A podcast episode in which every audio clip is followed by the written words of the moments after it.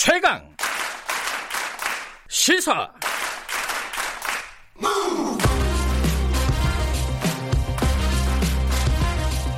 지금 여러분께서는 김경래 기자의 최강 시사를 듣고 계십니다. 네, 코로나19 사태 오늘은 중국 얘기 좀 집중적으로 해보겠습니다. 지금 중국 현황을 보면요. 어, 확진자가 7만 명이 넘었습니다. 사망자는 뭐 1000명 넘은 지는 오래됐고 이제 1800명, 2000명 뭐 향해서 가고 있죠. 어, 여전히 심각합니다. 조금 이제 확진자 수 증가세는 조금 멈췄다고는 하는데 아, 좀 줄었던 거죠. 증가 증가는 하는데 예전보다는 그래도 지금 심각한 상황인 건 사실입니다. 이게 어, 체제 위기, 어, 리더십 위기 이런 쪽으로 지금 얘기가 나오고 있어요. 이 상황을 어떻게 봐야 되는지 어, 전문가 좀 모셨습니다. 강준영 한국외대 국제지역대학원 중국학과 교수님 스튜디오에 모셨습니다. 안녕하세요. 네, 안녕하세요. 어, 중국 상황 여러 가지 뉴스 중에 이 요즘 그 뉴스가 많이 나오고 있습니다. 예컨대 어, 시장룬 어, 칭화대 교수 이제 중국 정부에 대해서 비판적인 얘기를 많이 하는 사람으로 알려져 있지 않습니까? 네네. 연락이 두절됐다. 네. 이런 얘기가 어, 보도가 되고 있고 그리고 시민 기자들 중에 뭐 인터넷이나 이런데 어, 중국의 지금 상황이 심각하다는 걸 계속 알려왔던 두 명이 지금 잡혀갔어요. 네. 이거를 어, 이건 좀 일상적인 상황인가요? 어떻습니까? 보시기에는. 특별히 이런 문제가 생기면 늘 발생하는 상황입니다. 중국에서는요? 네, 네. 네. 우리가 이제 평소에는 그런 걸 주의를 잘 안 하고 있어서 그런데 이게 왜 그러냐면 중국은 당이 통치하는 국가고 당의 정책과 방침에 어긋나는 네. 당의 통일적 관리를 받지 않는 의견들은 유언비어인 거죠. 아하. 그건 사회 안정을 해치는 거다. 그럼 공산당이 가장 핵심적으로 생각하는 것은 일사불란한 지위에 의한 국가 통치인데 네.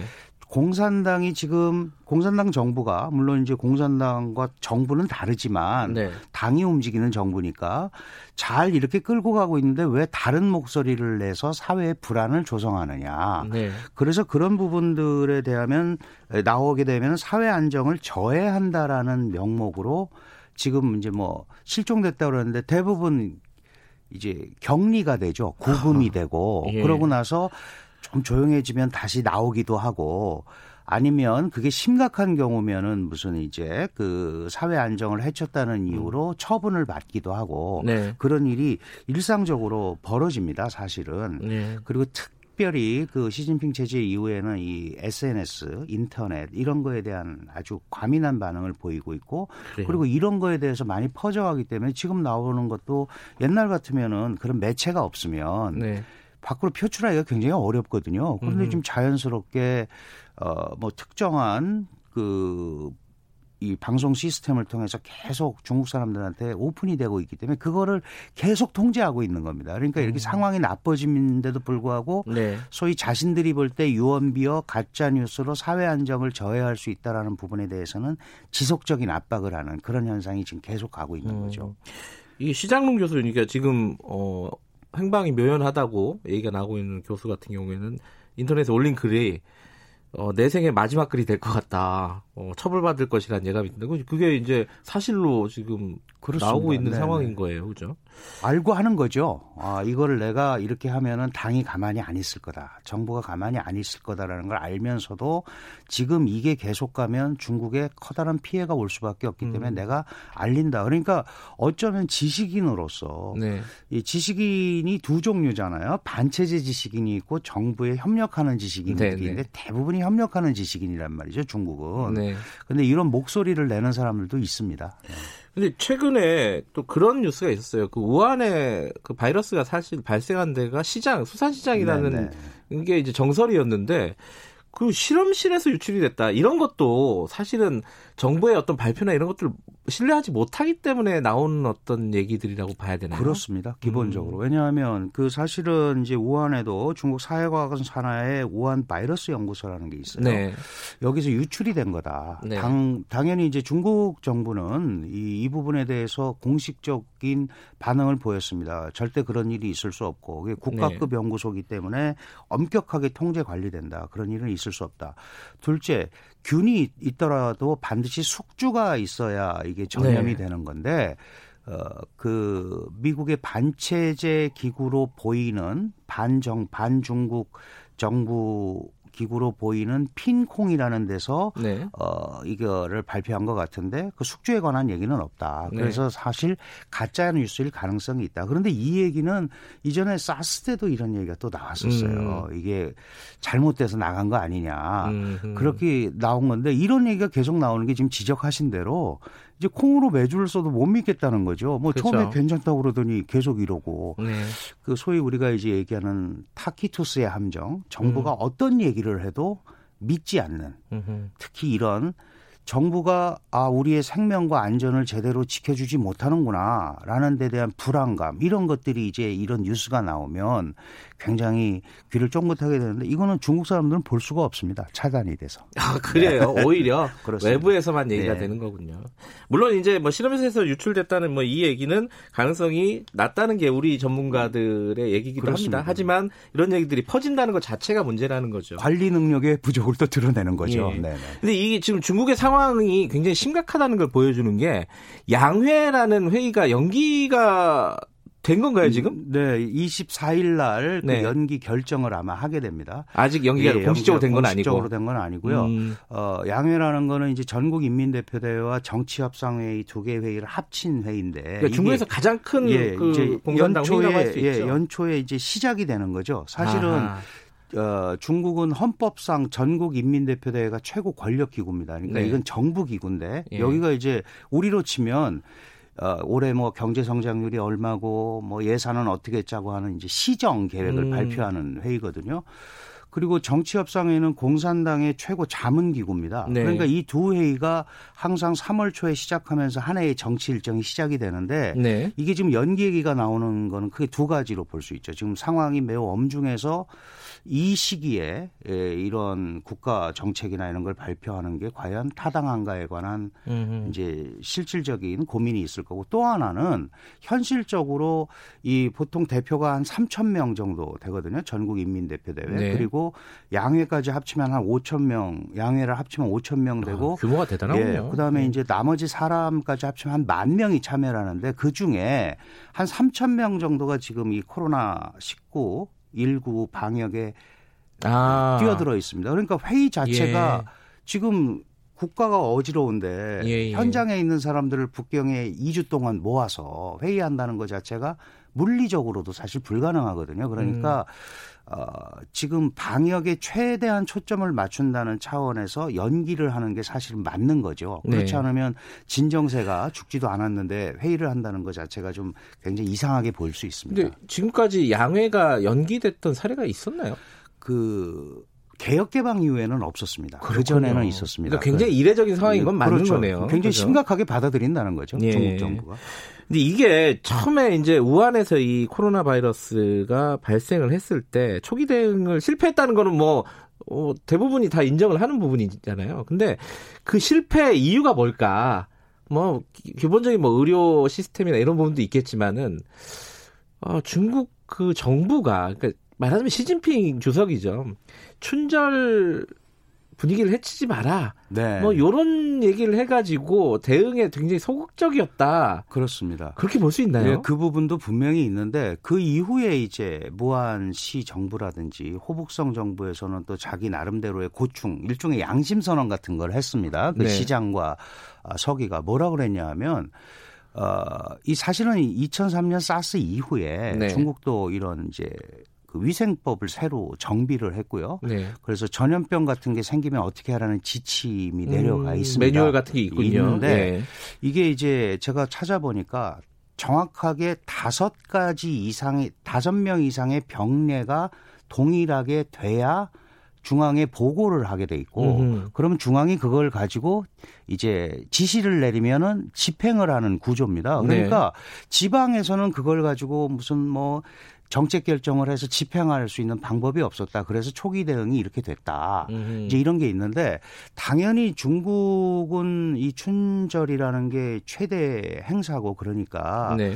야 웬만하면 그냥 넘어가라라는 그런 음. 것도 있을 수 있었겠죠. 왜냐하면 이게 발병이 12월 7일 날 첫 번째로 됐고 그 사망한 리원양이라는 의사가 12월 30일 날 이상한 병례가 발견이 됐다. 음. 내가 보고를 했다. 그런데 그걸 묵살을 한 거죠. 그리고 지방 정부 입장에서 는 중앙에 잘 보여야 되기 때문에 네. 우리 동네에서 이상한 일이 벌어졌다라는 거를 이렇게 공개하기가 싫은 음. 거겠죠. 일단 네. 내부에서 좀 처리를 해보죠. 그건 어느 나라에나 있지 않겠습니까? 네. 사실 우리가 일본 크루즈선만 봐도 뭐 일본 민주주의 국가고 이 제도의 문제가 아니고 제도 집행의 문제란 말이죠. 여기도 음. 법이 다 있습니다. 네. 그런데 네. 그거를 제대로 집행을 못한 거고 거기에는 분명히 아, 이런 사회적인 어떤 그 소위 춘절에 대한 이런 감정이 있기 때문에 이럴 때 문제 만들어서 이 명절 해치지 말아라는 것도 분명히 들어 있겠죠. 그러나 음.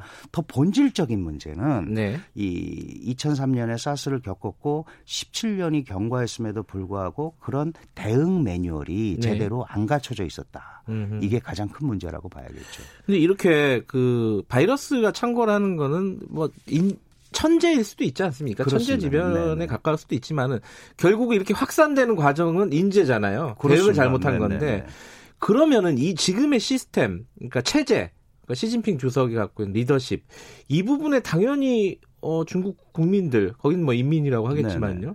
어, 문제 의식을 갖고 있고 불만이 팽배해 있는 상황 아니겠습니까? 그렇습니다. 내부적으로는 분명히 그렇습니다. 근데 이제 문제가 뭐냐 하면 이런 거를 표출할 방법이 별로 없는 거죠. 의견이. 우리 같으면 뭐 광화문에 나와서 뭐 집회도 하고 그러잖아요. 우리가 소위 얘기하는 이제 광장 민주주의 뭐 네. 이제 이런 생각을 하게 되는데 중국은 지금 일단 물리적으로 전부 봉쇄를 해버려서 집 밖으로 나오지도 못하게 하는 아, 아, 상황이고 예. 네. 그다음에 그런 의견을 표출할 방법도 별로 없습니다. 지금 지금 아까 말씀하신 뭐 지식인들 선언 그다음에 뭐 휴장론 교수도 마찬가지고요. 네. 여러 사람들이 의견을 표현하는 걸 아주 개인 소수 의견으로 치부되고 중국 사람들은 잘 알지도 못하고 그러니까 불만은 갖고 있지만 표출할 방법이 없는 거죠. 네. 이게 분명히 잘못됐다는 건 압니다.